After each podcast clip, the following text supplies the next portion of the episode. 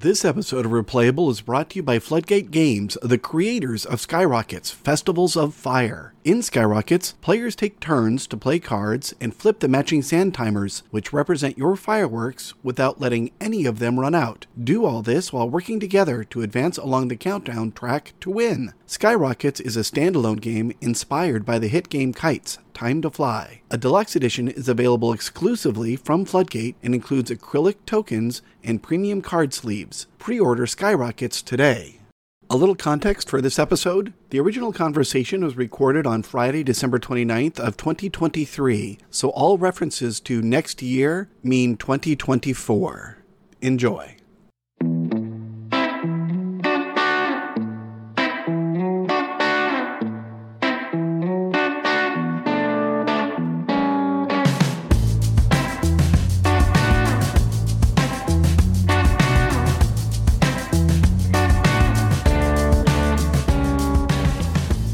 To Replayable, where we go into depth on our favorite tabletop games that keep us coming back again and again. I'm the start player Todd, and today I'm joined by Greg and Paul. For our 20th episode, we will be discussing the granddaddy of deck building games, Dominion. It was originally released in 2008 by Rio Grande Games and was designed by Donald X. Vaccarino, who is also joining us on the show today. Welcome. you know, you have been interviewed a lot, but I apologize in advance if I ask questions that you've already Yeah. A hundred times. drop. Just drop it. Just Oh. get on with the question. They're way more that- entertaining. Yeah, you mentioned that obviously you played games as a kid and you had a D&D phase and you even made a few games back then. What was it about Yeah. game design that appealed to you in your youth? Hmm. In my youth, what appealed to me about game design? I mean, I have no memory of these times. You don't just have trouble pulling memories from your brain, they're actually gone. Right. And so it's going to be hard to guess the motivations of young Donald X. But the games that I made as a kid were, I think, 100% some existing game, and I'd messed with it. Right. And then I think that holds true the entire time until 1994. And in 1994, I played Magic. Yep. And at the same time, I'd read a book about game theory, which is like largely unrelated to games, called Prisoner's Dilemma by William Poundstone. Mhm. And so I was first of all, I mean, I was very interested in like, well, I should make a collectible card game. And then I was like, well, you know, I should just make games with rules on cards that interact. And you know, Magic didn't debut that concept, but really Refined it. it, it no, that isn't how I would put it. You know, Oh. did a lot of it. Magic did a lot of it and had to figure stuff out for doing a lot of it that other games didn't. It's amazing how far they failed to advance. Uh, you know, looking at recent sets and how bad the templates are for some of these things that they've had so many years to try to figure out how do you phrase things in the best way. And you know, they've refined it and refined it over the years. But anyway, you know, Magic really did a ton of it. That was my introduction to it. And I'd done a tiny bit of it, but I hadn't, you know, seen the potential Right. of having, you know, all these cards with rules that will interact and give you unique experiences every game. And yeah, at the same time, I'd read this book. And so I thought I will make a game theory game, which I did. It was Pirate's Dilemma. And it was uh, impossible for normal players. Uh, you would deal out eight cards every turn into a two by two dilemma grid, and each slot has one card for me and one card for you. And one of us picks the row and one of us picks the column. And the intersection tells us which two cards we're doing, and you know, one's yours. Right. And this seemed like a fairly straightforward implementation of game theory into a game. And it was cool, but you do have to read eight cards every turn, which is just so does not fly. Right. But yeah, that was a key step. And you know, then just in the in the late 90s, I just cranked them out. I made dozens of games. But my motivation, sorry, I'm not asking your question. I was just like, well, That's what do I tangentially related to this topic? You know, what made me want to make games? What was Yeah. the thing? I mean, Yeah. I wanted to make video games. I guess what made me want to make games was liking games. And then I, you know, I played video games. I like to say I remember when video games came out, it was something. Right. I never played Pong, but I did play Pac Man on its first run through the arcades. And yeah, Donkey Kong when that was all Mario had to his Oh name. yeah. Mm-hmm. And uh, yeah, it was like these were fun. I wanted to make those. At some point down the line, I probably got into, you know, my particular abilities as they relate to game design. In the case of Dominion, which is an extreme example, you know, the premise of Dominion was that everything would be in this deck of cards. I love that. Building a deck of cards, and we'll just put everything in it. I'll, I'll not have any other thing. And the whole point to that wasn't, you know, this will work the best. It was, you know, let's just take it to the extreme and see what we get. Right. And that was, you know, very satisfying. Like I can do it all. I can put your your victory points into the deck, and I can put your economy into the deck, and I can put what you do into the deck. So I'm into that stuff. But I would say the main thing really is just that I liked games. Right. Okay. So, so I made them. And I, that's not just limited to games, right? I mean, I, I, you know, I like music and I've, I've written some songs, though I don't really play an instrument. And I, I like fiction and I've written a bunch of stories. I was going to say, like, it's you just did some if I'm into screenwriting. it, I do some. Yeah, I wrote some screenplays. Oh, you read about that somewhere. I did. Yeah. At this Uh, point, I turned two of them into novellas, and I think those are way more likely to do something because I've managed to like submit stories to places, but I haven't managed to ever send screenplays out. All right. I don't know. The screenplays just feel so hopeless. Uh, well, what themes did you story. explore? said, what?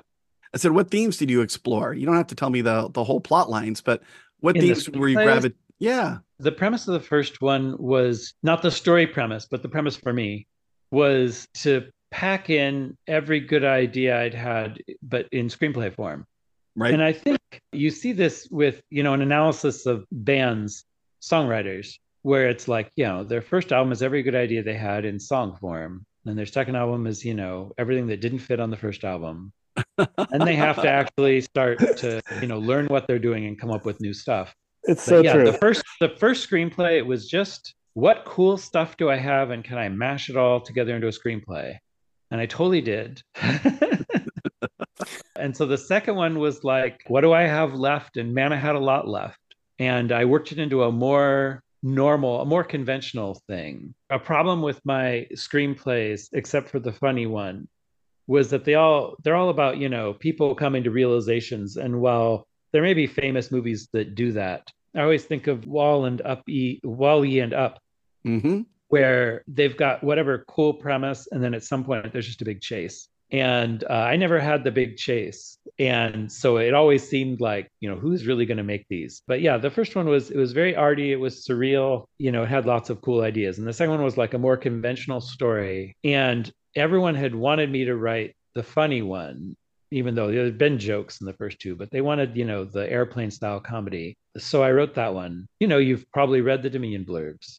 Yes. Uh, I wrote those. Okay. Oh man, they are so much work. I've got to write one for Rising Sun. I'm so dreading it. You're tight 15. It's this try to come up with jokes for this narrow topic, and I it's always like, oh, look to my look at my screen that screenplay. Does it have any jokes I could use? It Right. did one. The Hinterlands blurb starts with a joke from my my airplane style comedy. Nice. It was, you know, in the in the screenplay, it was like, well, it's a big city out there, and we're little people. I mean, Yep. little one compared to the city, and so on. and so, yeah, that translates into the Hinterlands blurb. Someday, maybe I'll get these novellas published. Well, I you know, maybe someone listening to the pod will be interested in them. Yeah, who knows? Well, and the reason I'm asking about the screenplays, right, is because after that you go through Spirit Warriors and Spirit Warriors 2. Yeah, yeah. How important is having narrative in a game for you? I would say in the murky past, it started off being something I zero considered, except, I mean, I had games that had narratives in them. Right, like, Uh, like Spirit Warriors did have hero building and questing. I mean, there was an underlying Yeah, it had- there. stories in it and it tried a little to make it so that they weren't entirely scripted because things can interact right Right. and i'm still interested in that. I'm, st- i'd still like to make spirit warriors 2 you know it made it onto my desk maybe three months ago and is piles of cards sitting there as instead i worked on other projects. You know I've, I've got a game where you explicitly tell stories. Maybe i can talk about this game because man it has been shown around. Let's do it. it, this game it's called movie draft. I tend to not put a lot of effort into these placeholder names Right. and you think you know it won't be published with that name anyway but then kingdom builder just got published as kingdom builder Didn't Dominion originally have a name like Castle Builder or something like that? it was castle builder yeah. yeah at the very beginning it was like yeah i didn't know i wasn't hooked into the community i didn't know there were a million build a medieval kingdom games and right. I was like, I'd like to make a build a medieval kingdom game. And in the beginning, it was all stuff around a castle. So it was Castle Builder. Right. And then I made some more cards. Like the second expansion was called Abroad because it was like, well, we can't stay in the castle forever. Dominion is a poor name for it because it makes you think it's going to be like Risk. And I think there is a Risk product with Dominion in the title, even. Yes. Uh, but, you know, that's what happened. Now it's Dominion. It's like Raiders of the Lost Ark, right? Right. Uh, they're robbing a boat. What's going on here? But once you have had the experience, it's just that game. So it is still bad to name your thing Raiders of the Lost Ark. But uh, in the long run, it can work out. Well, um, or you just rename it Indiana Jones and the Raiders of the Lost Ark, and then it's all good. Uh, so, uh, so movie draft. It was from 2003. At the time, there was no drafting.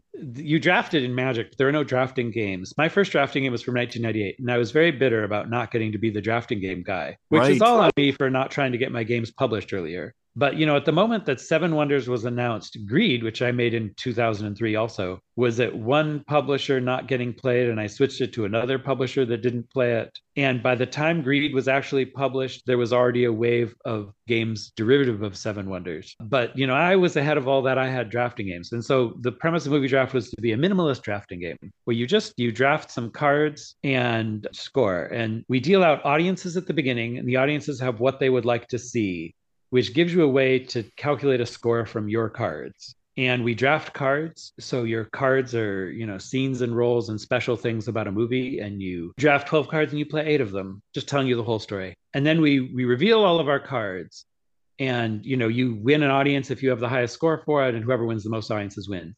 But there's a creative step to the game which isn't scored, where you tell the story of your movie based on your cards, right? You've got these pieces on the table and you you just you you explain how they all hang together. Well, it's the story of a writer and at the beginning I love that. There's you know, there's this scene and you you work it all together however you do, right? Obviously you can add stuff that isn't on the cards just to tell the story right you know and then and then we score and you know you you aren't scored for your creativity which i thought was key you know, because uh, it's so problematic. Right. Yeah, Movie Draft was my most popular unpublished game for years, you know, prior to Dominion and then after Dominion was published. It's a minimalist drafting game, and I feel like that time has passed. There are other minimalist drafting games, and there are lots of drafting games. I don't know. At some, you know, sometimes I think maybe I will fix it up somehow, give it some twist that makes it publishable. Right. That is the story of movie draft. But anyway, you were asking how important narrative was for me, Gabe. So yeah, well, I, I, think for Dominion, the narrative part or the theme has evolved over time, where you can think of it like a shortcut to understanding what a card is based on its name. Does that make sense? Yeah, there's a lot of that, and that's very it's a very helpful thing to do when your game is so simple. The most thematic expansion is Nocturne and it gets its thematicness in part due to complexity. And so you have like Leprechaun, and you could read the card and guess that it was called Leprechaun which is like the dream, right? This card is so thematic. And in general, there's so many Dominion cards where there's nothing. There's no way we could have any clue what this card was called just from what it does. Right. And so it's a huge thing that you say, okay, I'm going to make all these things with plus one card plus two actions be villages. And then that will tie them together. And it helps you learn the game like, oh, this is a village. It's going to do that. It's a very good trick to do in these situations. You know, I had a playtester friend, Steve. He would always say the story of his turn. He would be like, I go to a village and there's a farm there. And, you know, as he played through all the cards, I don't think there's so much of that really. Uh, there's people who are into theme. In the early days of Dominion, I didn't worry so much about it and there are a lot of cards that are less resonant and there are cards that don't hang together like smithy for example is draw three cards but these days smithy would be gain a card costing up to four something something because you know i established that you know there would be this connection between cards and uh, and you know smithy defies it uh, right. This plus three cards would more likely be either some kind of traveling. I try to get in on those, like Plunder has one called Pilgrim. I mean, it's it's so ubiquitous that it's hard to really tie it down, but I try to tie it down a little. I, I would think like library uh, or something. Yeah. Yeah. Sometimes they're like learning based, and sometimes they're traveling based, and those are the two things that are a mild common thread among smithies. It's very good to have resonant cards when you can where you feel like like in the main set there was thief and it steals treasures and you feel like this is a thief it's stealing treasures. And i, I think that really does improve your game. Yes. uh, but it, it was difficult to do with dominion until i was stuck with a certain level of complexity. That is the very simple cards just have no hope there right? Yeah, they're just you mean naming them is like a shot in the dark. What I always you, you said for the simple cards, there's no hope, and, and I, I yeah, there, there's no there's that. no hope of resonance. Like whatever okay. I call the card, like in the main set, for example, has festival and right. plus two actions, plus two coins, plus one buy. I always celebrate and, when I get that card. right? Like plus one buy tries to be commerce related but isn't always. The most basic things in the game is very difficult to stick to a particular flavor for them because there's only so much of each flavor. And at some point you know you're naming the card after whatever's special about it not after the base resources it gives right right. Like nothing is mm-hmm. named after that gives you plus two coins. It gives you plus two coins and it does something and that's what it's named after. So like festival it doesn't have anything. It's just vanilla. It could have had a huge number of names and we'd just be used to it being called that whatever it was. There was no way to make it resonant. Right. So yeah you need a you need a more complex card and then you can potentially hang stuff on it. And so the later expansions are more thematic. Also due to this, due to being allowed more complexity, and also just due to me caring more about it than I did at the beginning. A, you know, a bunch of early cards, they just they just have some name. Not a lot of work went into it. And for the new expansion, I worked on the names. I tried to have some cards that fit a name where I started with the name so that that name would be in the expansion and thought, what could that card do that would feel at all appropriate? Okay but uh, you know also at some point it was like you know oh here here are the cards i would really like to rename to get something better if i can find it. And there's still there's still always going to be cards where that's impossible where i came up with some you know genius simple thing that all i can do is name it and you know people will accept it. Like right. i know i know it's okay. I don't i don't really I don't need to stress out about it so much. Right. So, in your breakfast interview that you had with Corey over at Dice Tower Dish, one of the things you mentioned yeah. was that game design is a struggle between complexity and anything else you want. And you're now saying the later yeah, expansions have is... a lot of complexity in them, and that makes them more thematic. How do you yeah. balance those two things? No, I mean, is it good enough? Well, I care the most about gameplay, and you know, you can only maximize one variable this is what it comes down to. It's a basic rule of life that can be helpful in different circumstances. So what I mean is, for example, you know, you can find the tallest mountain or you can find the mountain with the longest name, but you can't find the tallest mountain with the longest name. You can come up with a new metric that combines mountain height and mountain name length into one metric and maximize that. But now you're you're not actually maximizing either height or length of name. It may fail at both. And people will see immediately some things like you'll say, you know, which is taller, the tallest mountain mountain in the United States or the tallest mountain in California. And it'll be very clear, right? Well, it's either a tie or right. the tallest mountain in the United States because California is a subset. But there, it's very easy to tweak that just slightly and have people not see it at all. But it, it's just true endlessly. And so, which is more fun, the most fun card or the most balanced card? For example, right? Like when hmm. you're balancing the card, you're either breaking even on how fun it is or you're making it less fun. And right. that, that's not intuitive but you're you're faced with this constantly. And yeah. so yeah I, I always try to side with gameplay. I want the best gameplay. I mean you have to it has to be ultimately fun. You, you need the most fun game. And in some cases that's going to mean having something be less balanced. But you know I, I always want the best gameplay and i care more about that than flavor than i do what i can for flavor. I don't know where this was going well, uh, along those lines, like how did that result in the second edition changes? I mean, the second edition changes were 100% about gameplay. Okay, well, there's a suite of changes that we're talking about because, like, when the second editions first came out, like, all the cards had really horrible layout, and that was fixed for example. But in terms of, uh, you know, I, I took out cards and I added new cards. The main beauty of that was taking out the bad cards. Right?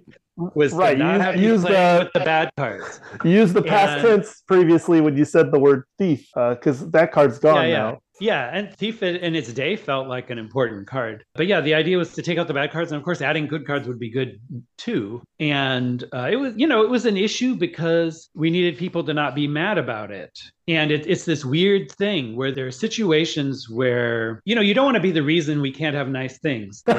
people, people are sometimes in this area where, you know, in adventures, my big regret about the adventures expansion is that warriors can kill other warriors. And at the time when we were playtesting the set, I was the only one who didn't like it. Everyone was like, oh, it's so thematic. It's great. Warriors can kill warriors. And it turns out lots of people hate it. It sucks because, uh, I mean, you have to have all this knowledge of Dominion to know what I'm talking about. But take it from me, you don't want warriors to kill warriors. And you don't, you don't uh, want to invest in something and have someone take it away. Yeah, you you put a lot of work into your warrior because you had to upgrade it from a page to a treasure hunter to a warrior, and it was several shuffles in. When you lose the warrior, all that's gone. And uh, it's fine that some things can get rid of your warrior, that that can be a risk some games, but because warrior can do it, it's in every game with warrior. Right. And right. I would like to fix that. And it would be easy. We could just change the warrior card, give it a different attack, stick it in the expansion, and uh, you know we just can't do this because there'd be people really upset about it.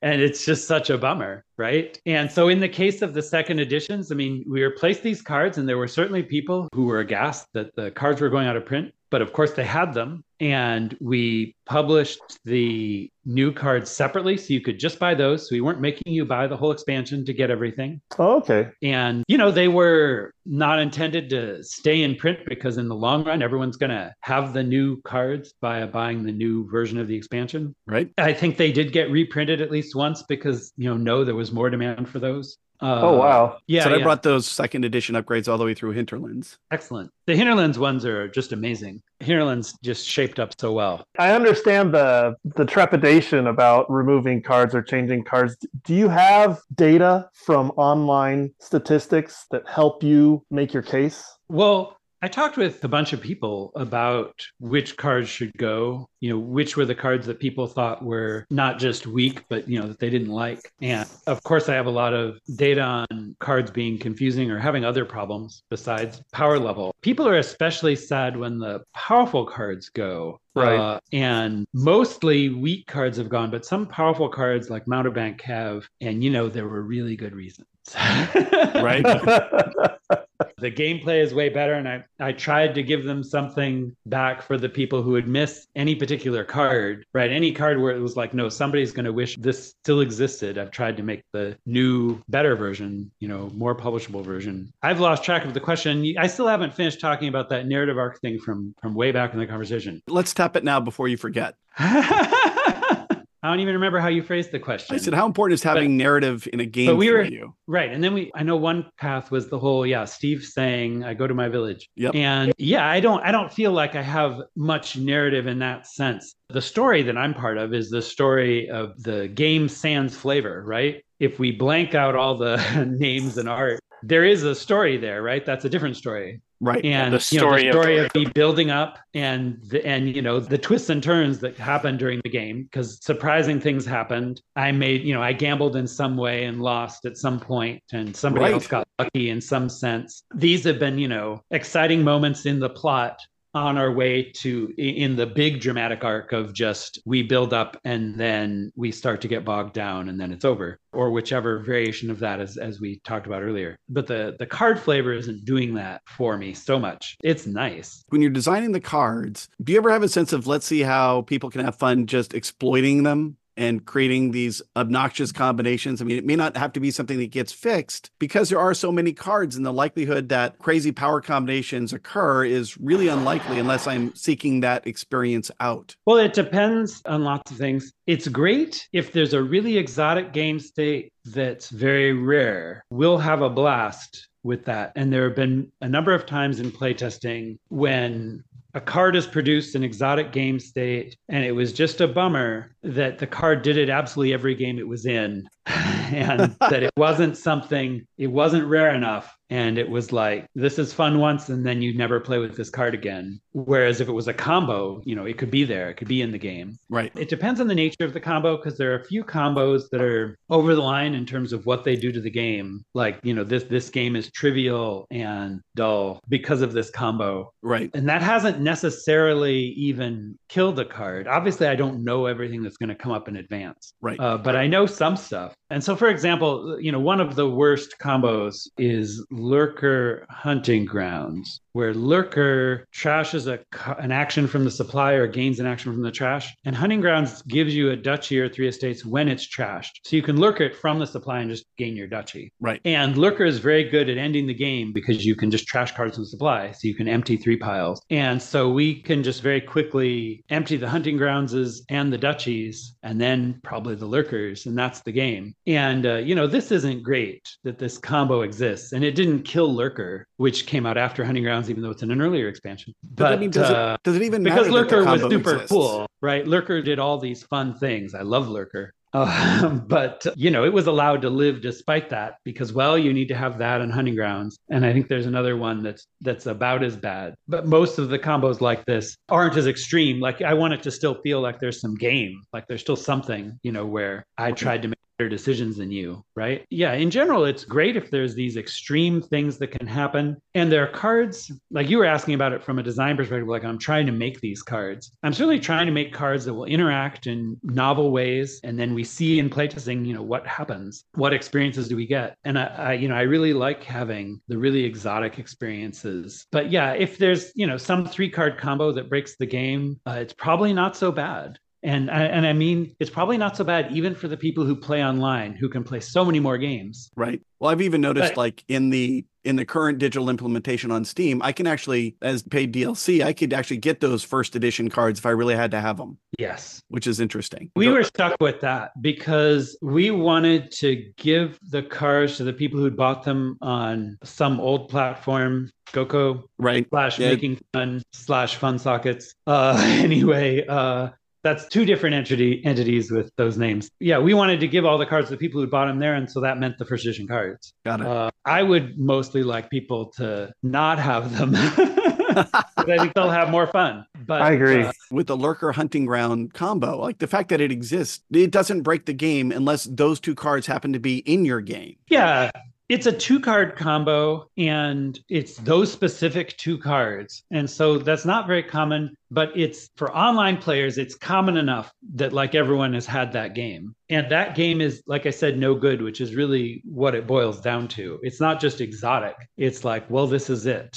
You know, right. I buy lurker, you buy lurker, I buy lurker, you buy lurker, I lurker a hunting grounds, I buy lurker. There also are exotic game states where you are super screwed in a bad way that I need to try to avoid. and you know, like Masquerade got errata. There was a there was a combo, and we had not found this where it was King's Court Masquerade Militia. And so Masquerade makes everyone pass a card to the player to their left. And so you empty you empty your hand by playing your deck. And at the end of it, and you've militia them, so they only have three cards. And at the end of it, you King's Court a masquerade and you have no cards left to draw. And so you draw nothing and they pass you a card from their from their hand and you trash it because masquerade also lets you trash a card. You pass them nothing and they pass you a card and you trash it and they pass you their last card and you trash it. And so they have no hand every turn and you gradually trash all the cards in their deck. Right. And and this was very easy to fix with the errata masquerade that says you only pass cards between the people who have any. Militias and masquerade are still rude, but uh, but don't lock you out. Right. And this was a level of problem where I decided, okay, I'm actually going to errata this card. And it's like it's a change that affects almost no games, right? Right. People always right. have cards in hand. Why does it why would it even check for that? It only affects the case where you were going to have this awful experience. And that combo, I mean, it was King's Court Masquerade and then any militia, because there's multiple cards that fill that role. So it was somewhat rare, but still seemed worth fixing because of because it was just you know you don't get to play. Got it. So what are your thoughts about layering a campaign on top of dominion? Say first play with these 10 cards and but then wait. That, okay. So, right. I'll answer all the questions. The narrative arc thing, that the importance of that for me has gone up over the years. And I would say, especially even now, like as of this last game with its unique, this upcoming mysterious game with its unique narrative to it that makes me think, boy, I really want to get that into more games. And it's not clear, like, what options there are even hmm. for a strategy game, you know, where how much can you program these ebbs and flows and right. get different different situations? There's all these ways we can have different experiences because of surprising things happening. I, I don't know what I'm saying here. My whole career has been about giving you new experiences, right? It's that every game is trying to be something that you could play a hundred times and keep seeing new things right? The opposite of games before that. Like, right. You know, obviously, like Magic endlessly gives you new experiences, and that's where I got the idea. But, you know, there's game after game. You know, like I was a big fan of Reiner Knizia, but a typical Reiner Knizia game, you play it and you've had the experience. It's going to be that experience every time. They're very homogenous. And it goes beyond that, right? Like he has a all these different bidding games that are yes, these twists on this formula where you know medici and ra are very similar but they're different and the, these are the ways and uh, and then there's modern art and it's very similar but it's different in this way and if you know if those were my games that would just be one game the bidding game and it would vary all that all that but so I'm very big on that. But yeah, it's never been focused on narrative. It's always just been focused on it's super fun to have these games that are different every time. And I mean, I'm playtesting them too. I've got to enjoy playing the game a hundred times right? So i'm trying to make these games with all this variety but it, it was never you know that that's all just like we'll see different things come up that hadn't come up before. You know it'll be a different interaction in exotic game state or whatever. But it was never thought of i never framed it in terms of a narrative in terms of a story being told by the game. Uh, but i mean like if you did that i've with... only considered that recently. Yeah I mean, if you did that with Dominion, you could say, here are the 10 cards you use for the first game. And then you could have an event, right, that carries over to the second game. Then you have a second set of 10 cards. Oh, you're bound, you use. want to talk about the campaign thing now. Yeah, let's. I mean, well, basically, yeah. I'm just trying to. Campaign. I'm trying to get more storytelling out of the wonderful framework that is Dominion. yeah, I don't know. I've, I've, uh, there were things called campaigns in some of the online versions of Dominion digital versions. And the new Steam one uh, has big plans to do that. Okay. Uh, it's just they're still days away from releasing the initial version officially as opposed to as a beta. So it's been waiting. Uh, Got it. But the way these things used to work is, you know, they were just they didn't have anything that carried over. They were lots of games of Dominion, and there would be unique twists to how things worked. In some of them, there would be a rule that changed the game, or sometimes it would just be your starting deck is different in some way. And that right. was how they worked. And I imagine that's the plan for the future too. And I put in all that work. I mean, I picked out all the sets of cards and what the rules would be and stuff for all those campaigns. I, I think um, that but, leads into a, a, question I've always had, which is about the promo cards. Like, are are you also designing the promo cards, and you think this would be a great card, but it doesn't fit in an expansion, or it, do they come about a different way? Uh, well, promo cards suck, and the, problem, the uh, if the card was worth printing, it should be in an expansion, and if it's not worth printing, it shouldn't be a promo. And at first, you think there'll be an exception for wacky cards, like this is too wacky to go in an expansion, and they're not great to have as promos because there's no rule book or anything these days everyone can just look up the card on their phone so you can say okay maybe it's not so bad to have the wacky card that's the promo. But really the the promos exist because there's people who want them. You know the finnish publisher says oh we'd like a promo the nth anniversary of dominion something something finland. And you know we try to be friendly. And so there's Sauna Avanto oh, you weren't kidding. I wasn't kidding. Yeah. You know, we had a promo waiting for the next time somebody wanted one. And Spielbox said, Can we have a promo? And so we could just say yes. And so that's Marchland, and it's coming out in January or something. Okay. I don't think I finished the previous batch of questions, though. oh. uh, we, had talked about campaigns and adding narrative to the game, and you mm. said that was in store for the yeah, I didn't version. really, I didn't really answer that question though. Like, so yeah, you were thinking of campaigns in terms of. I always think of the the Heroes of Might and Magic campaigns. Heroes of Might and Magic Two yeah. Where Like you had a choice you could make at some point during the campaign, and you get this alliance with the elves, which means now random groups of elves on the map will join you from that point on. So there's actually something, some little bit, like they didn't do much. They didn't put a lot of effort into this, but there's some little bit to which it's not just play a series of games, right? Or with uh, with Pandemic Legacy, where there's some change that happens, not just like these changes to the board, but you know, you make a decision and some card is different now, and it's not going to be so different, but something. Uh, or just uh, something as simple what? as starting with a new card in your deck instead of just copper in the states well i mean i think that totally did the trick of spicing up those games right to make the campaigns fun but there was no overall there was no like based on how things go because all you know how things go is just you win the game or you don't. And we could say you could have something like an achievement in there right? Where it's if oh, you manage to win the game saying. without this card now we're going to do something different next game. And we right. never did anything like that. So there was no there was no connection. You could just play all of the campaign levels independently and it's the Got same it right? They were all related, but they didn't exactly hang together. It's like there's the Seaside campaign.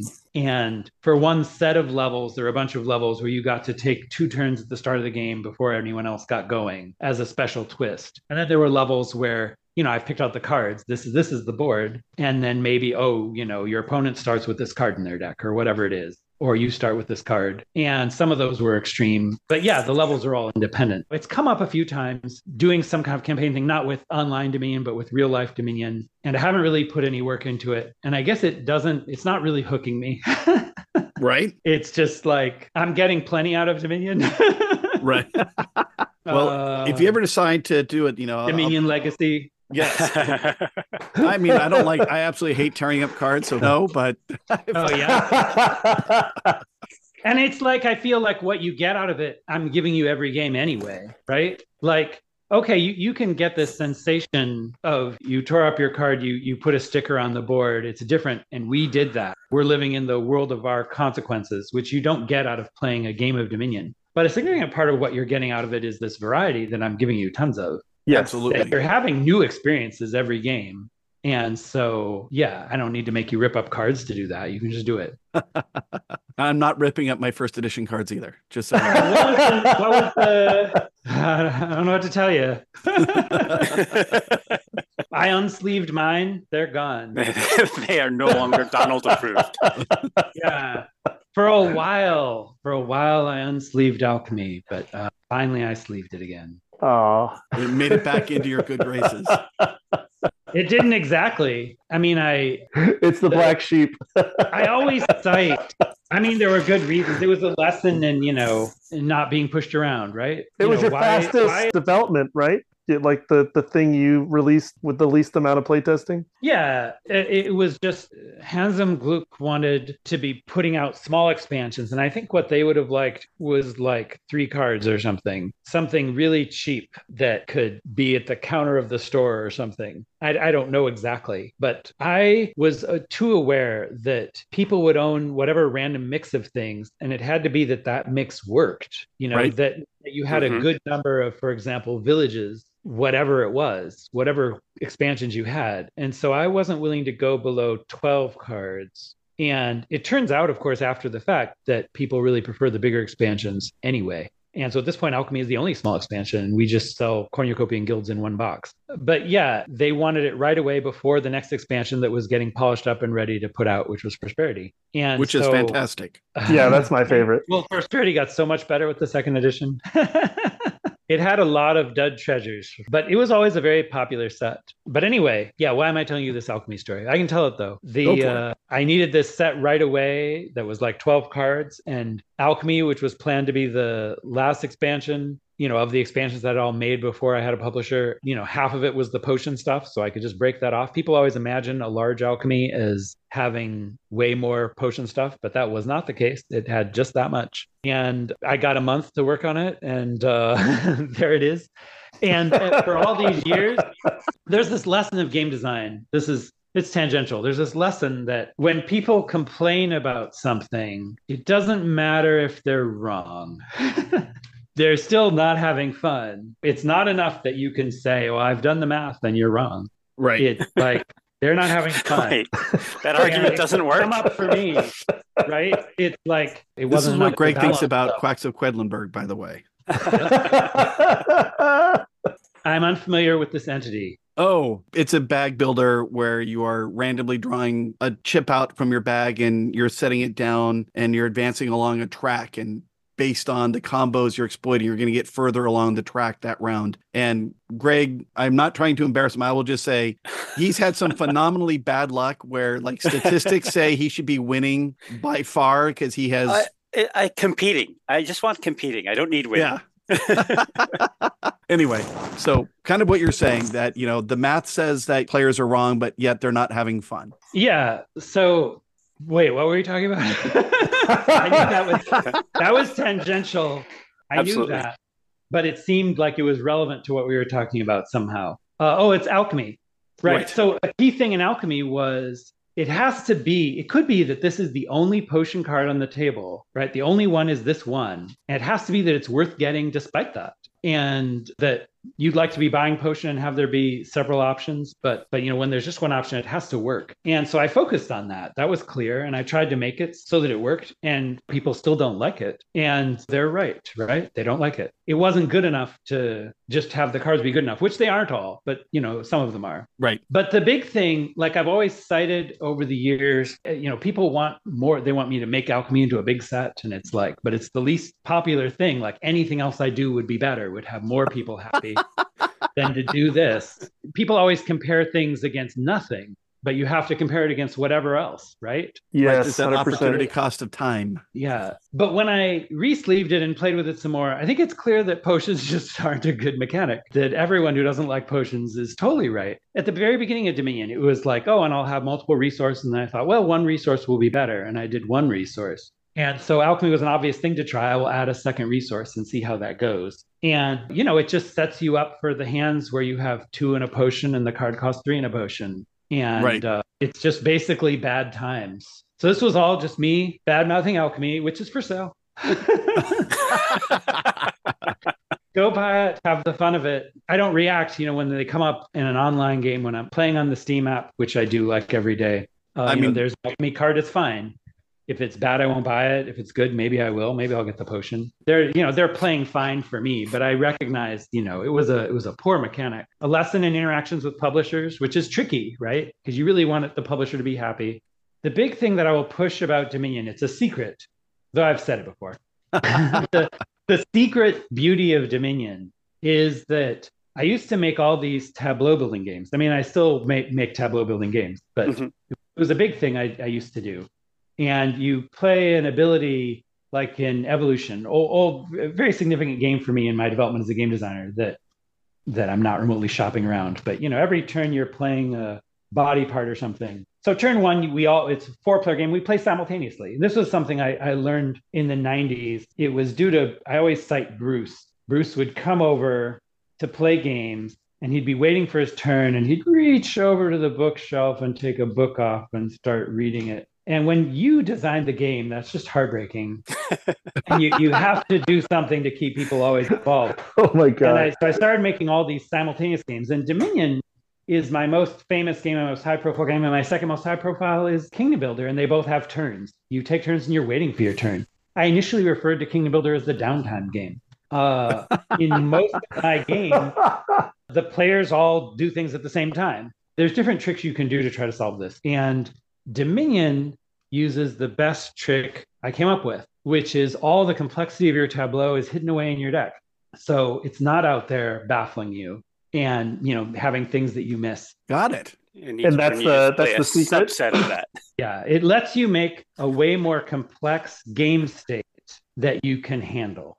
Got it. Okay, I have two last questions for you. One one of them is selfish. Well, that's Uh, fine. Just ask all the questions you've got. If you only have two, you know, I'll answer two. Well, the first one, I was actually going to get over to it uh, talking about magic, and it has that phenomenon called power creep, right? What are your Yeah, there's about no, there's no nothing analogous in Dominion. You don't think so? No, not remotely. Magic, there's no reason for it. It would just be bad. In Magic, there's a reason for it. You know, they talk about what do they call it? Escher staircase or something. That's right. They want it to be that each set looks more powerful but isn't. And so what they do is you say there's like 10 areas of mechanics or something, and at any given time, most of them are going up, but one of them shot back down. And so they keep raising the power level on different things while other things are going lower so that it always seems like things are getting better. That was their ultimate solution to this problem. I don't know how well they're implementing it. But in Magic, you know, you want to sell the new expansion and you're building your decks and you can just play with the old cards. And so what do you do? And so there's this temptation well, you make the new cards better, then maybe you'll sell them. And of course, the other thing you can do is say, we're not going to let you play with your old cards anymore. But people know they can play with their old cards when they're not in a tournament or something. Right. So there's this incentive to make the sets get more and more powerful. But this ultimately wrecks the game. And they knew that. The goal was to make the power level flatter. But along the way, they drastically improved the power of creatures versus, you know, the early days. But in Dominion, it's just not remotely like that. You're buying a new expansion because you want to have these new experiences. You're not trying to make your deck better. There's no such thing. Right. Right. We all play with the same cards. So it's not like you're getting some competitive advantage because you bought this expansion. You're just getting the joy of the expansion. The new expansion, you know, the cards all want to be about as good so that when you deal out 10 cards, there's real question of what strategy you should pursue. It's good to have cards that are situationally better or worse. And lots of cards are trying to manage that. But yeah, basically you want the same power level year after year uh, whatever was the good power level, and there's no incentive to make them stronger. Like it's not going to be like, oh, let's buy this expansion because it has the powerful cards. What does that mean? That you want the games to be faster? It would be that, right? Faster, more, uh, more chaotic, more thematic, whatever is driving a particular player. Yeah. You've mentioned that there's a, been a complexity creep. Maybe that's a better way of looking at it. Is that you have cards well, you're, now you're, that are more thematic yeah. and more complex, doing more things at once. Yeah, I mean, it's you have no options there. You know, the rules have to go somewhere. They have to go in the rule book or go on the cards. People prefer them to be on the cards. Magic has such insane complexity creep and right. so much so much less justification for it. because you can do so many extremely Money. simple things with a magic card. Oh, I, I just played doc, Doctor Who Magic uh, this weekend. ah. uh, that's yeah. In, yeah. Talk about complexity. yeah, it's it's so over the top these days. There's all the places that a card is and you can move cards between the places and this is a big source of what cards do. Mm-hmm. like we'll move a card from in play to somebody's hand and that's Unsummon or we'll move it from in play onto their deck and that's time ebb and so on. There's all the different ways we can disrupt the basic flow of a card. And then there's the combat stuff. There's the basic things that interact with combat. And then there's all the stats on every card that we can mess with you know a crazy number of stats. And dominion has cost and types. It's very limited as to what there is to mess with uh, and of course, I put out way fewer cards too, right?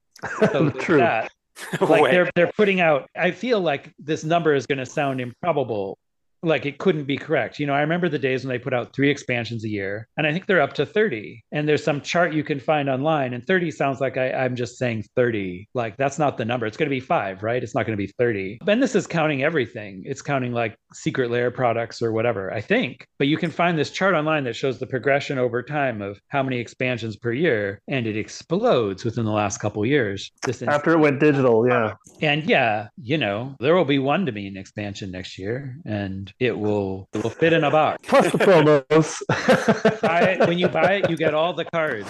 But anyway, power creep, it's just not a thing. Got and complexity creep is totally a thing, and every expansion is desperately trying to find ways it can be simple despite needing to have new cards. And the new expansion is really going to nail that.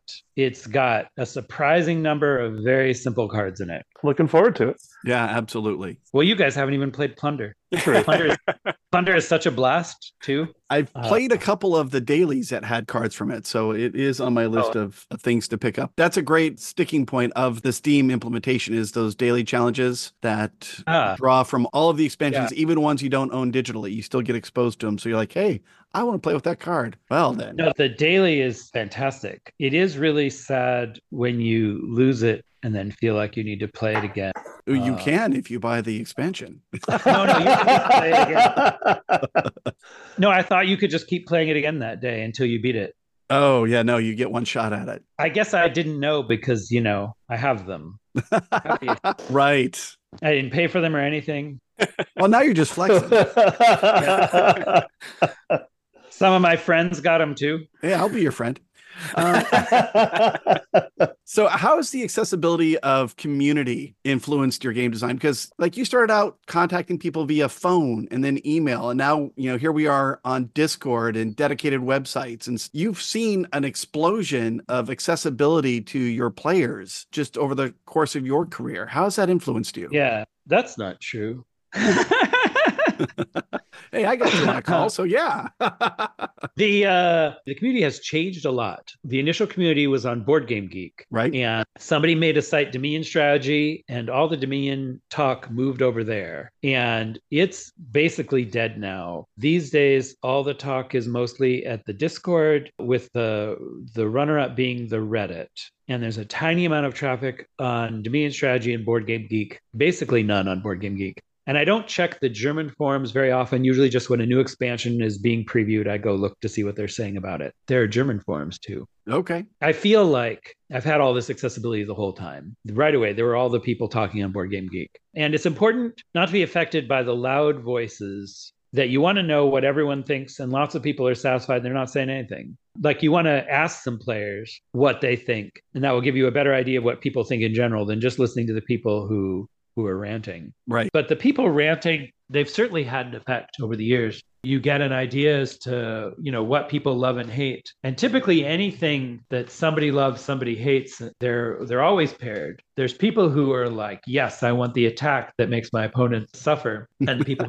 like we never we don't play with those cards. Uh, we just want to build our kingdoms in peace. Right. So it's a rarity to find a card that's really so much on the side of hate minus the love. Like probably the most hated card is possession and there are a lot of people who love possession. And possession was a huge mistake. Like it, the big thing is just that it, it's so rules wise broken. And in the end i had to give up on it. Like modern expansions just do not consider that maybe possession will be in the game. Oh i see what you're saying. It, right. it's hopeless. Uh, but yeah there's still people who adore possession.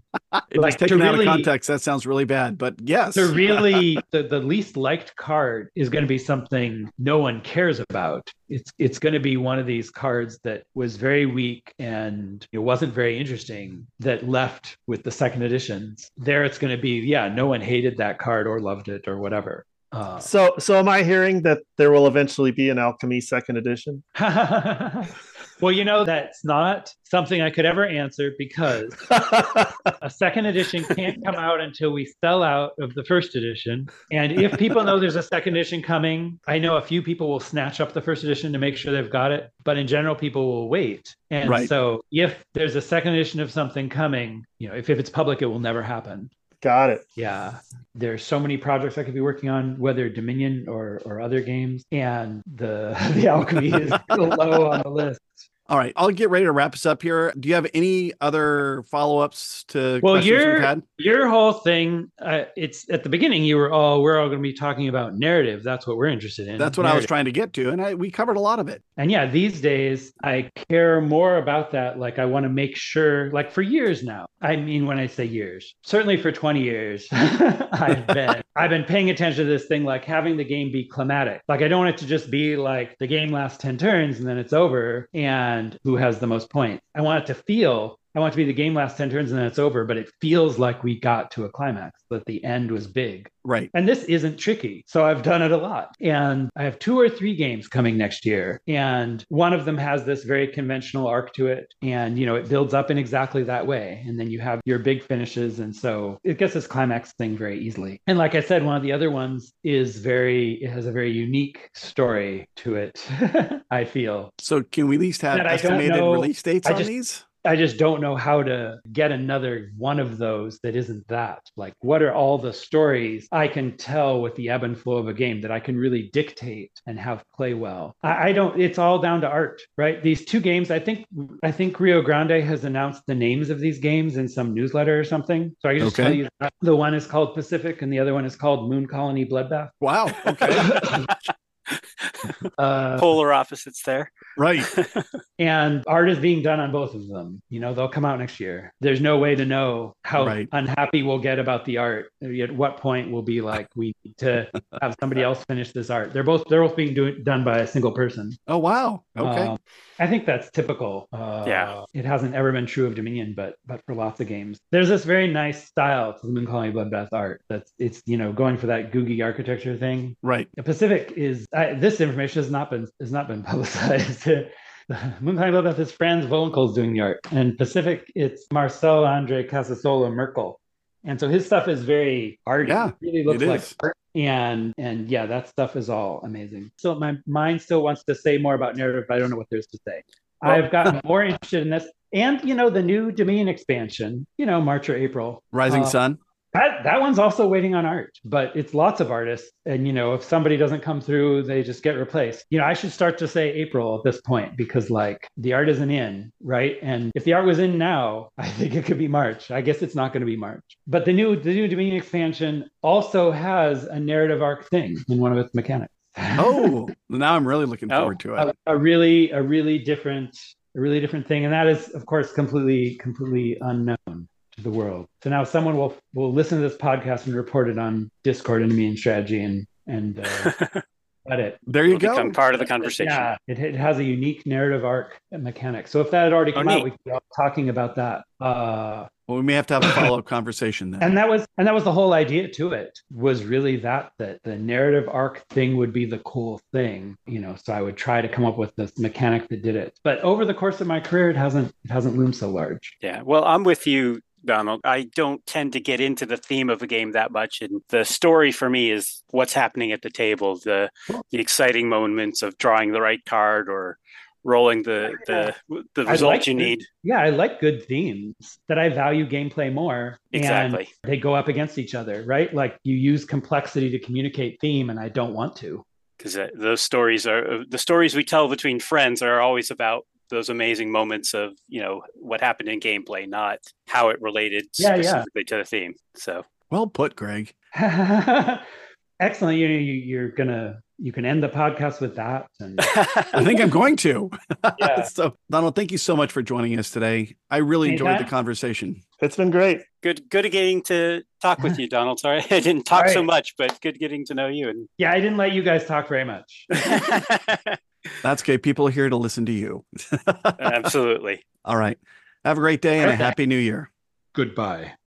That was a good conversation we had with Donald X. Vaccarino. I loved it. Let's move on to the prompts. It's just the two of us. It's just Paul and I talking about Dominion. The first one, weighting complexity. So on BGG scale of one to five, how would you rate the complexity or weight of Dominion? Okay, well, it really depends on which expansions you're playing with. True. As you said, there are over 15. I think well, there are 14 and 5 is coming. Yeah, expansions plus all the promos. So, you know, when I think about weight, I've been playing Dominion for a long time. So the the base game I would rate a two, and then I think Adventures raised it up to a three, and then Menagerie raised it up to a four maybe right. yeah depending on on a lot of things it could be anywhere from two to four in my mind i agree i had the same thing like base game framework is pretty simple and i'd say that's like a two. And even within the base game, the card selection, for the most part, keeps it at that level. But based on the card interaction, you can really ratchet it up with those expansions. And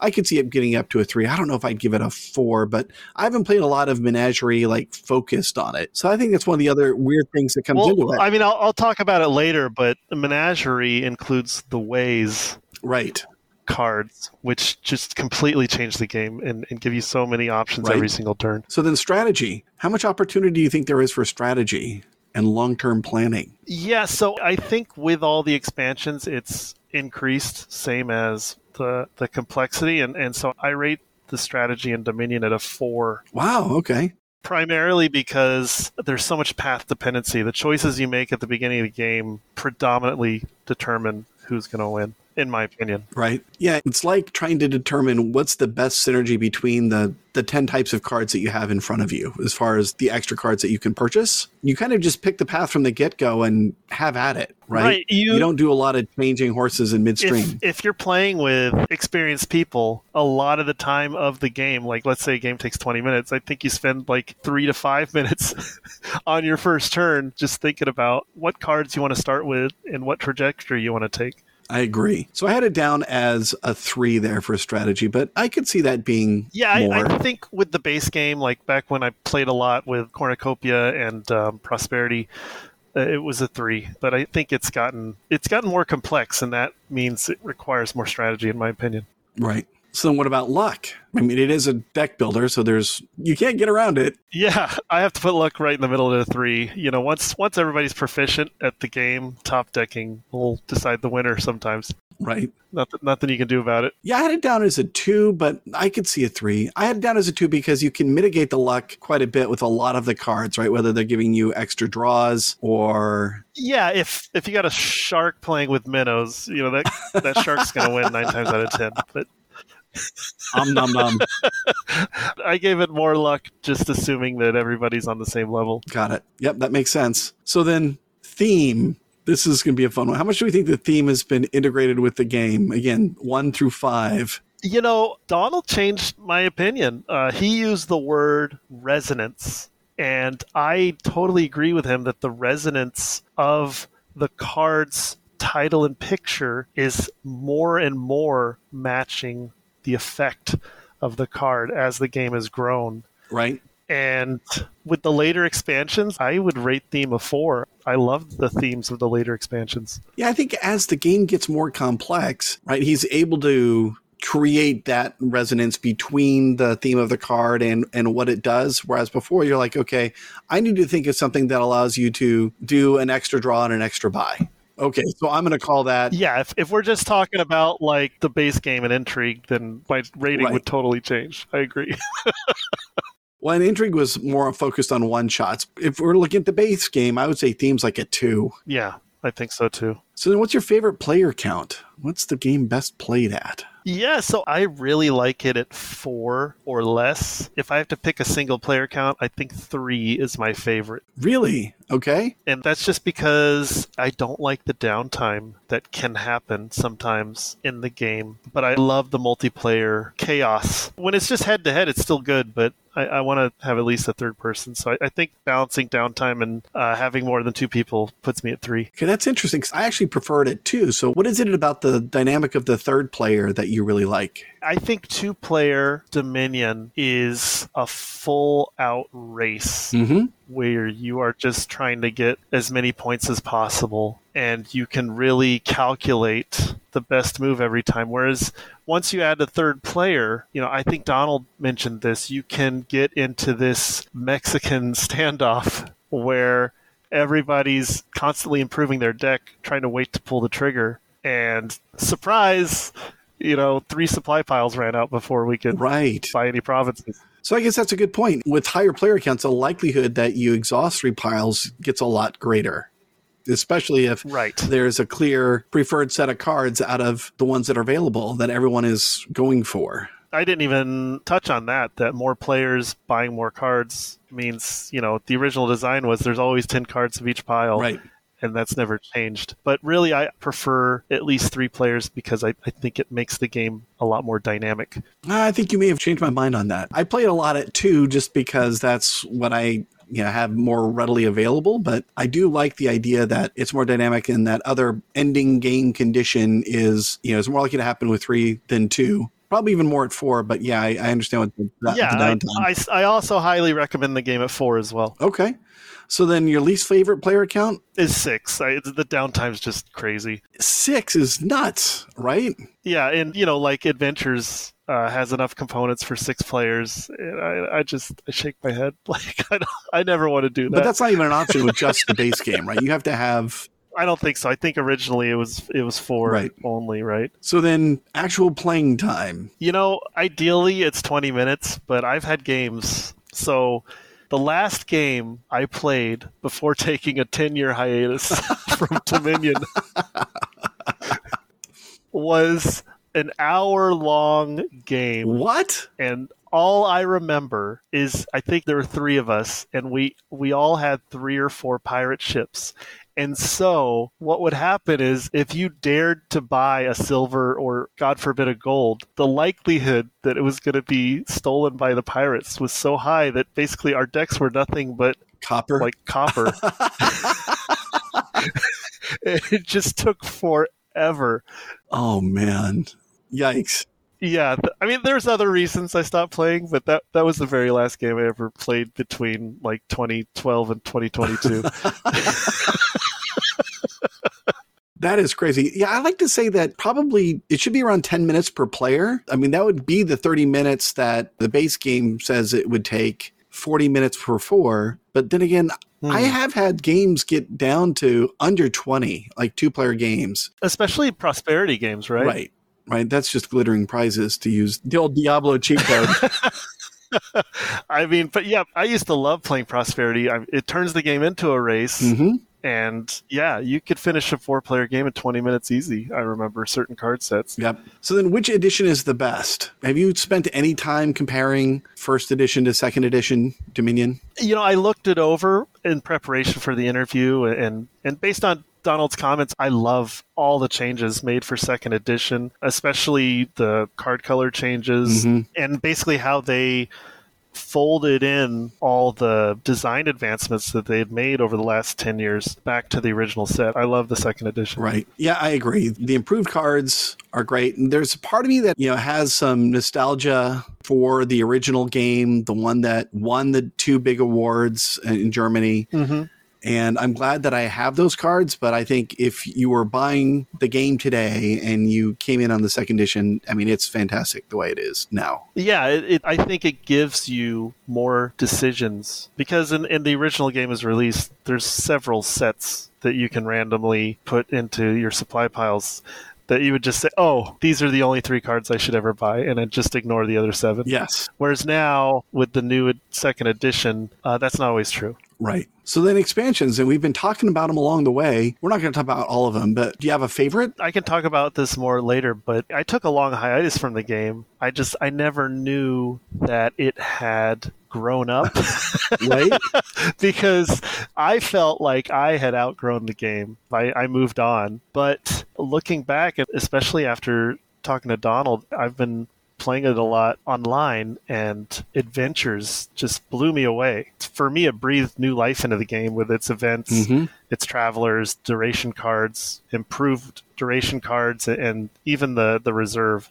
And then the other thing that blew me away again was Menagerie, which came out a few years later. Right and the introduction of ways and, and, exile just adds so many decisions which when i left dominion i kind of moved on to heavier games. Right. And now dominion is a heavier game if you play with those two expansions. Right. Oh gosh. Could you imagine showing up to game night with 16 boxes of dominion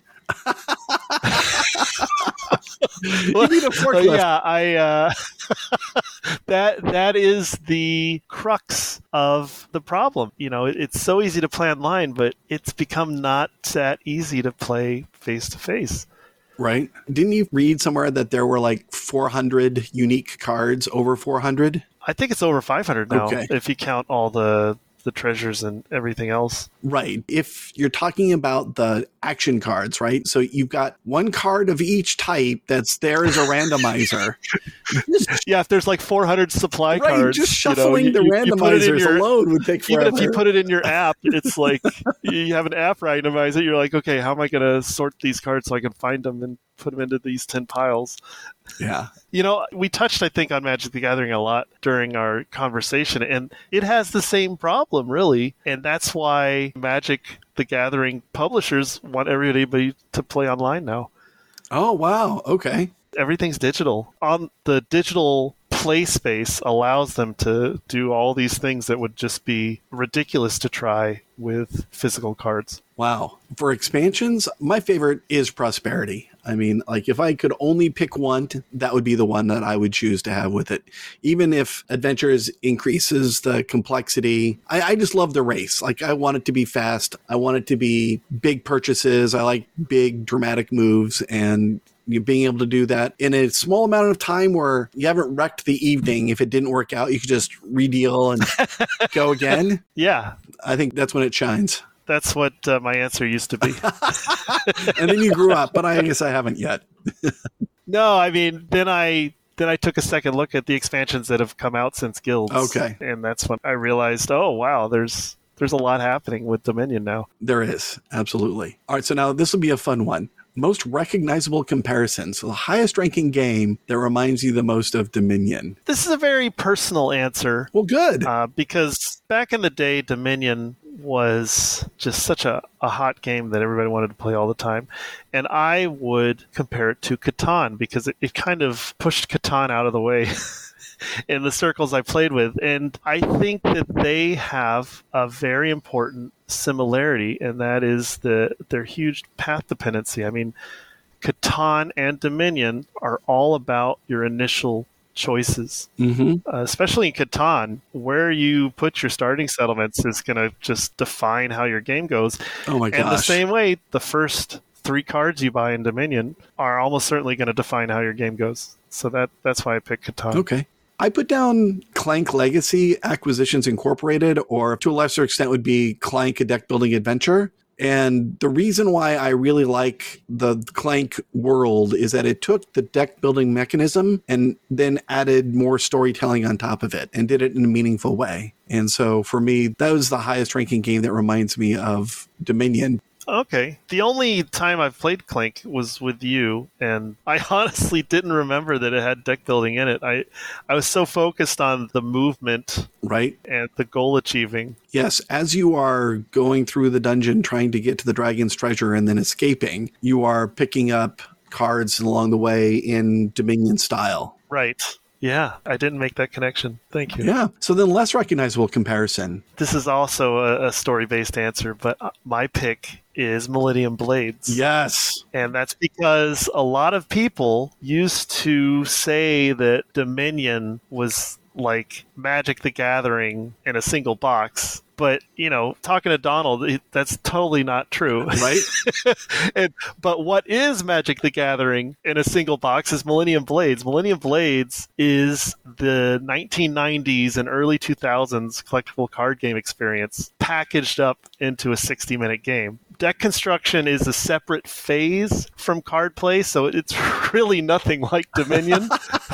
but I think it emphasizes that Dominion is very different from every game that came before it. Yes. And you were a professional Magic player, weren't you? Yes, back in the 90s and the early 2000s. So Millennium Blades has got to also hold a bit of. Oh my God, I love it so much, yeah. it takes me back. Exactly. like it, has got to pluck on the heartstrings there and take you back to that time. 100%. To have it all in one box is pretty cool. So I stuck with deck building and more pure deck building as opposed to games that incorporate it these days. And one of the other common themes, aside from the fantasy theme, is sci fi. And so I went with Core Worlds, which is a great blend of deck building as well as strategizing and manipulating your fleet strength through deck building. Heck yeah. You know, I went back and looked at what happened when I stopped playing Dominion and basically what took its place, and it was Core Worlds. There you go. Awesome game. I like Millennium Blades is a good pick too.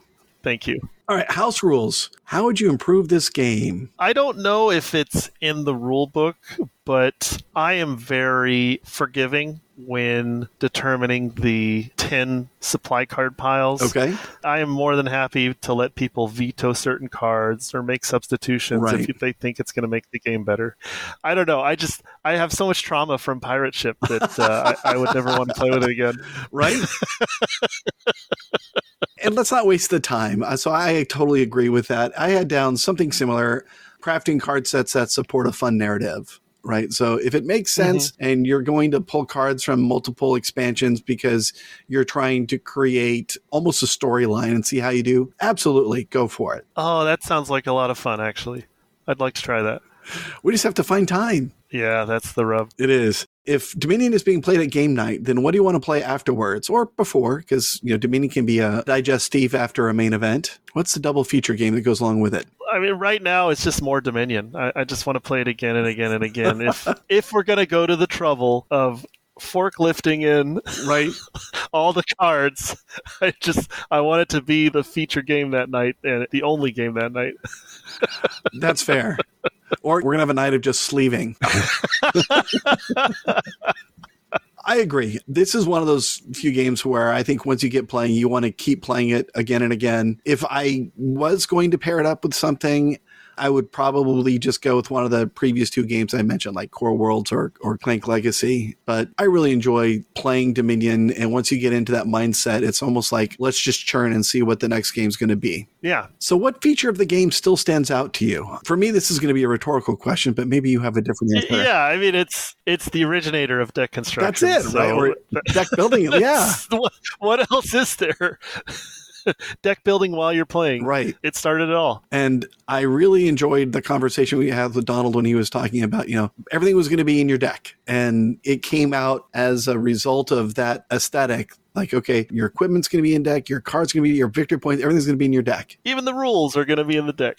Even the rules are going to be in the deck. Yeah, it's just fantastic. What feature of the game now disappoints? What feature may not have aged as well? It, was not good from the get go. the, the the attack cards. I mean, sometimes they're neat and sometimes they're fitting, but when they extend the game to the point where it's no longer fun, that's the one thing I hate about Dominion. Right? I that's a good point. I didn't think about that one. Like the witch and the curse uh, on the original one, and then they. I like the witch and the curse, but I don't think there's any attack cards in the original that make it painful to play. But intrigue, first edition, uh, Seaside first edition, they have cards that can just make the game no longer fun.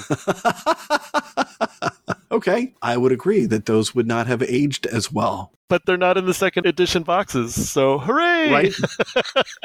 People weren't playing with them, so got rid of them, which is another interesting side effect, I guess. I, I don't know. For example, like I play it online on Steam. It's free to play there, the base game uh, and then all of the expansions are being released as DLC that you pay for. Mm-hmm. But there's a daily challenge that's going to draw cards. That's how they tease you into wanting to play the expansions, is they let you play one game each day that has cards drawn from all of it. I wonder if they're tracking like which cards people are playing with or which expansions, right? Well, they certainly do with the website dominion.games. Okay. Which is what I've been using to experience all the new expansions. Well, new to me expansions. Right. it's a bit like those Coca Cola has those freestyle soda machines. Have you seen those where you get to mix your own flavor? Oh, where you, you punch in what flavor you want, right? right? You, you, pick what the base drink is and you punch what additional flavor. And I'm thinking that's just in market data collection. So if you find out that, gee, Diet Cherry Coke is going like gangbusters in Atlanta, then you know that's what you're going to sell into Atlanta. I mean, people are just telling you I what they want. I never thought of it that way. That's awesome. and you have to have an internet connection on the machine to be able to have it in your store. So yeah, I didn't know that. Wow, thank you. Uh, learned learned something about. I thought it was you know give customers whatever they want at the press of a button, but it's also feedback. So yeah, yeah. So I wonder if they're doing yeah, that with Dominion sure as well to get insight. with Dominion, exactly. Did this game replace a previous one? Emphatic no. Emphatic no. Okay. By the way, I had it no with an exclamation point too, because like it created a new genre. It didn't replace it. Exactly. Has it since been replaced? And if so, by what? Yeah. Yes and no. I mean, like we've talked about, I stopped playing around the time of Cornucopia and Dark Ages and moved on to deck builders like Core Worlds and uh, Innovation right? Which isn't really a deck builder, but it's what I moved on to. And nowadays, you know, I think we've talked about this before. Some of our favorite games are deck builder worker placement games, which is a new genre combination, really. Right. But I am really thankful that you invited me to be part of this episode because it has forced me to learn a lot about what Dominion is today. Right.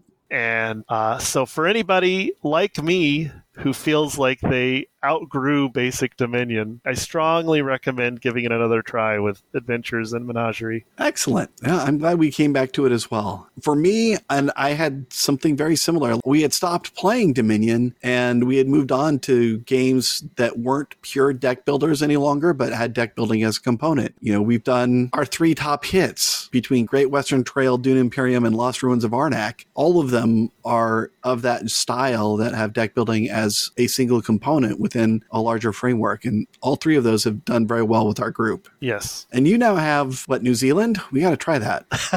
That's right. Sheep herding. so, soundtrack. What music would you want to listen to while playing Dominion? I didn't have an answer for this, so I went to the internet. Mm-hmm. And apparently, there is a genre called fantasy medieval tavern music, and that's what I would want to listen to. Oh my gosh, yes. Drop the mic. That's perfect. Medieval fantasy tavern music. Sign me up. right? All right.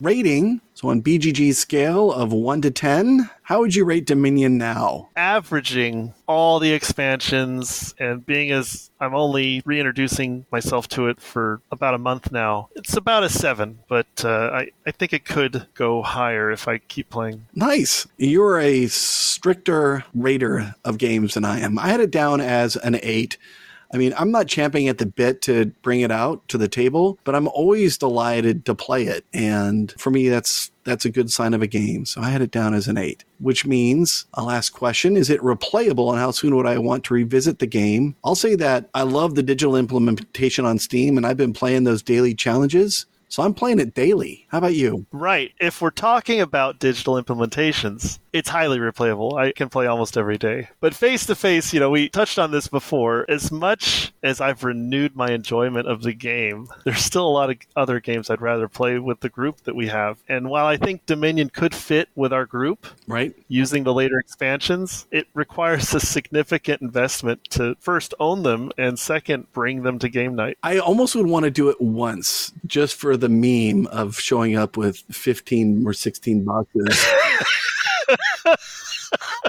maybe maybe it would actually you know require the investment of pre-planning four or five supply sets. Now you're talking. And only bringing those. Yes that's how we would have to do it. Especially with your recommendation before of making the supply stacks into a story. I think that'd be a lot of fun we talked about this during our conversation with Donald is like I think there's a campaign there somewhere between the events and the ways and things like that. You could come up with a story that you could thread. I haven't figured out the mechanisms of what carries over from one game to the next if you were going to make it cohesive like that, but at least mm. in hmm. the theme of the cards you could. Yes, I agree. All right, so any other final comments after this amazing show we've had where we've had an opportunity to talk to Donald X Vaccarino and It's been great and I'm so happy that you requested my time for this one.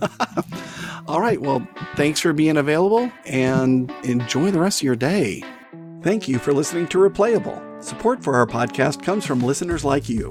You can find us online at replayable.fm, on Twitter as replayable.fm, and on Instagram as replayable.fm. You can also join our team at patreon.com slash replayable. Thank you for your support. We welcome your feedback, which is the only way that we are going to get better. You can get in touch with us via email at feedback at replayable.fm. And if you're interested in sponsoring us, then please contact us at sponsors at replayable.fm.